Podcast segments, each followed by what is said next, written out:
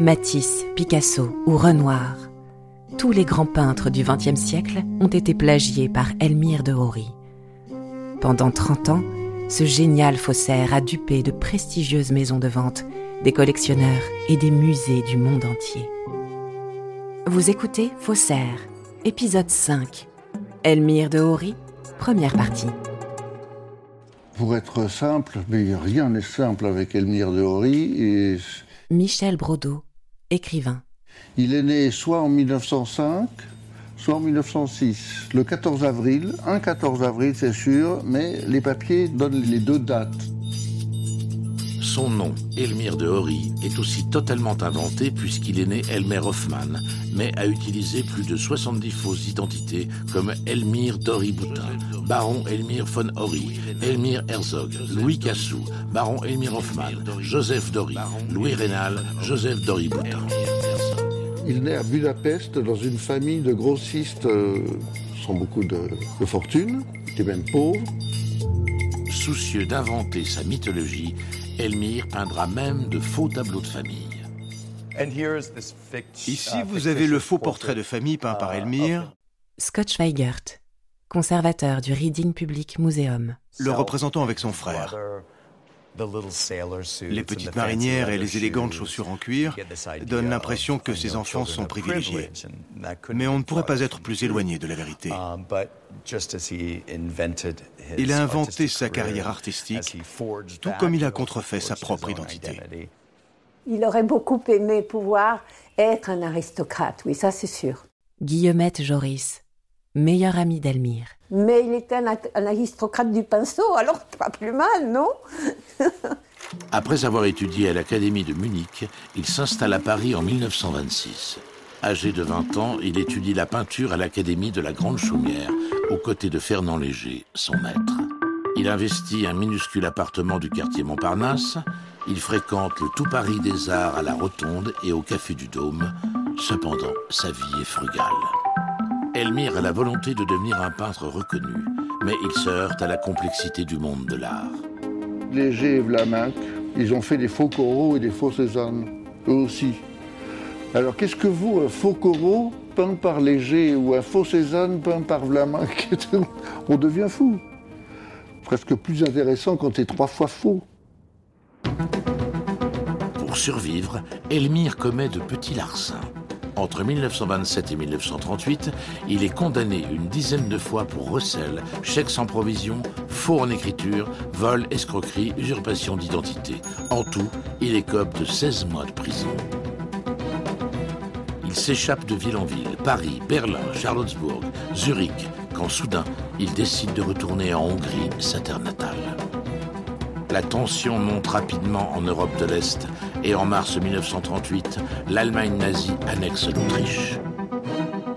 Moins d'un an plus tard, il est fait prisonnier par les nazis et il est envoyé dans un camp de réfugiés en Transylvanie. Les nazis le soupçonnent non pas d'être juif, mais réalisent qu'il est homosexuel. Il fait le portrait du chef du camp. Ça plaît au chef de camp qui, qui le, le laisse partir. Difficile de vérifier cette fable de libération sur un coup de pinceau. L'histoire d'Elmyr oscillant en permanence entre réalité et duperie. Il est arrêté une seconde fois par les nazis. Après un court séjour en tant que prisonnier à Berlin, il réussit à faire croire qu'il n'est pas juif. Il s'enfuit à Budapest, où il se cachera la peur au ventre le reste de la guerre. Il a toujours vécu dans la peur, avec le besoin de se cacher. Selon ses dires, toute sa famille sera décimée pendant la guerre. Un sujet effroyable qu'Elmyr enfouira toute sa vie. Complètement traumatisé et désargenté, il réussit à regagner la France avec de faux papiers et se réinstalle à Paris, rue Jacob, en septembre mille neuf cent quarante-cinq. Il est alors âgé de quarante ans. Il tente de vivre la vie d'artiste à Montparnasse, place forte de la peinture des années quarante. Elmyr, à cette époque, vit toujours chichement. En d'autres termes, c'est la galère. Une rencontre va faire basculer sa vie. Un soir d'avril mille neuf cent quarante-six, une aubaine frappe à sa porte. Lady Malcolm Campbell, une riche Anglaise rencontrée dans les vernissages chics de Saint-Germain-des-Prés, pénètre dans son petit appartement miséreux dont il peine à payer le loyer. Il m'a raconté un jour, lorsqu'il était à Paris, il n'avait plus un sou. et il, il prenait les dernières pages de vieux livres pour dessiner dessus. Mais il avait dans, sur le mur... Pepe Rossello, ami d'Elmyr. Un dessin fait à la manière de Picasso. Et quelqu'un est arrivé... Quand il a vu ça, il a dit « Ah, vous avez cette chose-là, que... c'est un Picasso, ça, non ? Voulez-vous vendre cette, euh, cette petite chose ? Moi, je vous l'achèterai avec plaisir. » Et Elmyr a dit « Mais... » Oh, c'était une chose personnelle qu'elle m'a fait comme cadeau, monsieur Picasso, je, je, je voudrais l'avoir pour moi. Hein. Et c'est à partir de cette époque-là qu'il a démarré quelque chose. Quel fripon! C'est un fripon, c'est un cabochard, c'est sûr, c'est sûr. Fasciné par Picasso, Elmyr étudie avec pugnacité l'œuvre de Pablo.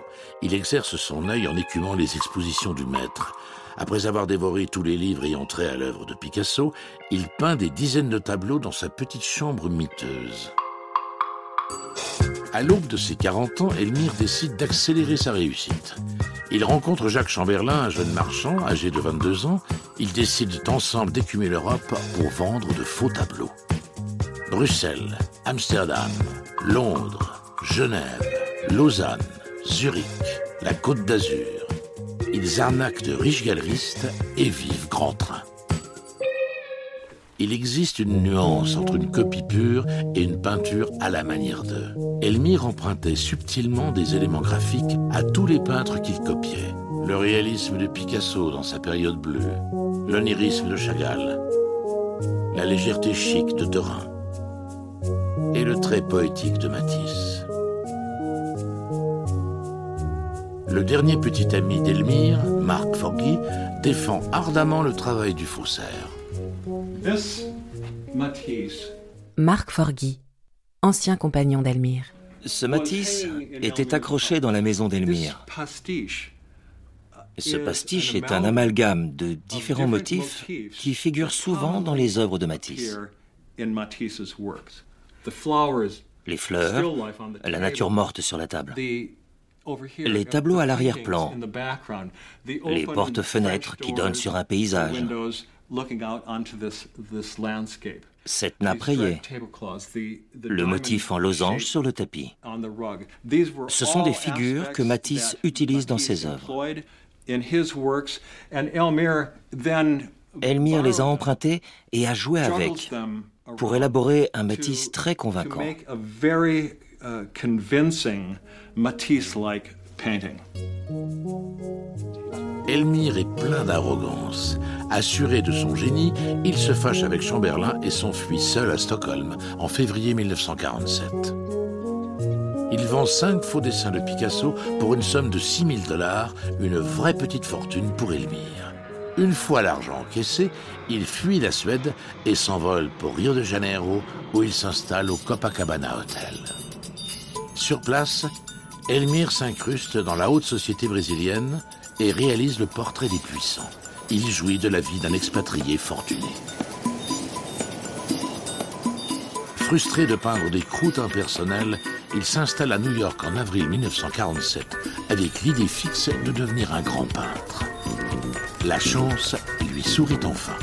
La prestigieuse galerie Lilienfeld, située sur la cinquante-septième rue, lui offre sa première exposition en janvier dix-neuf cent quarante-huit. Il se retrouve exposé aux côtés d'artistes majeurs comme Braque, Vlaminck, Duchy ou Chagall. Le rêve américain d'Elmyr se réalise enfin. Malgré une tempête de neige le soir du vernissage, la galerie est pleine à craquer. Elmyr est aux anges. Tout le milieu artistique new-yorkais s'est déplacé. Cependant, les choses ne vont pas se passer comme prévu. Malgré la chic affluence, Elmyr ne vendra qu'un seul tableau. C'est un véritable camouflet doublé d'un échec financier. Il devient la risée du milieu de l'art new-yorkais. Elmyr déprime. Elle n'a pas de quoi rembourser les frais engendrés pour l'impression du catalogue de l'exposition. Une déroute personnelle qui va déclencher sa soif de revanche. Comme à Paris, pour payer son loyer et couvrir les dépenses liées à son exposition ratée, Elmyr décide de peindre à la gouache un tableau à la manière de Picasso. Le galeriste Klaus Perls sera sa première victime sur le sol américain. Comme tous les faussaires redoutables, Elmyr a une technique de vente imparable. il ne se présente pas comme un vendeur classique, mais comme un héritier gentleman en manque d'argent. Moi, je connaissais son côté, qui me touchait très fort, d'une grande délicatesse, qu'il ne montrait pas toujours, hein, parce qu'il pouvait être euh, très blessant et très mordant, oui, oui, aussi, et roublard. Vous venez d'écouter un épisode de Faussaire. Si vous avez aimé ce podcast, vous pouvez vous abonner sur votre plateforme de podcast préférée et suivre Initial Studio sur les réseaux sociaux.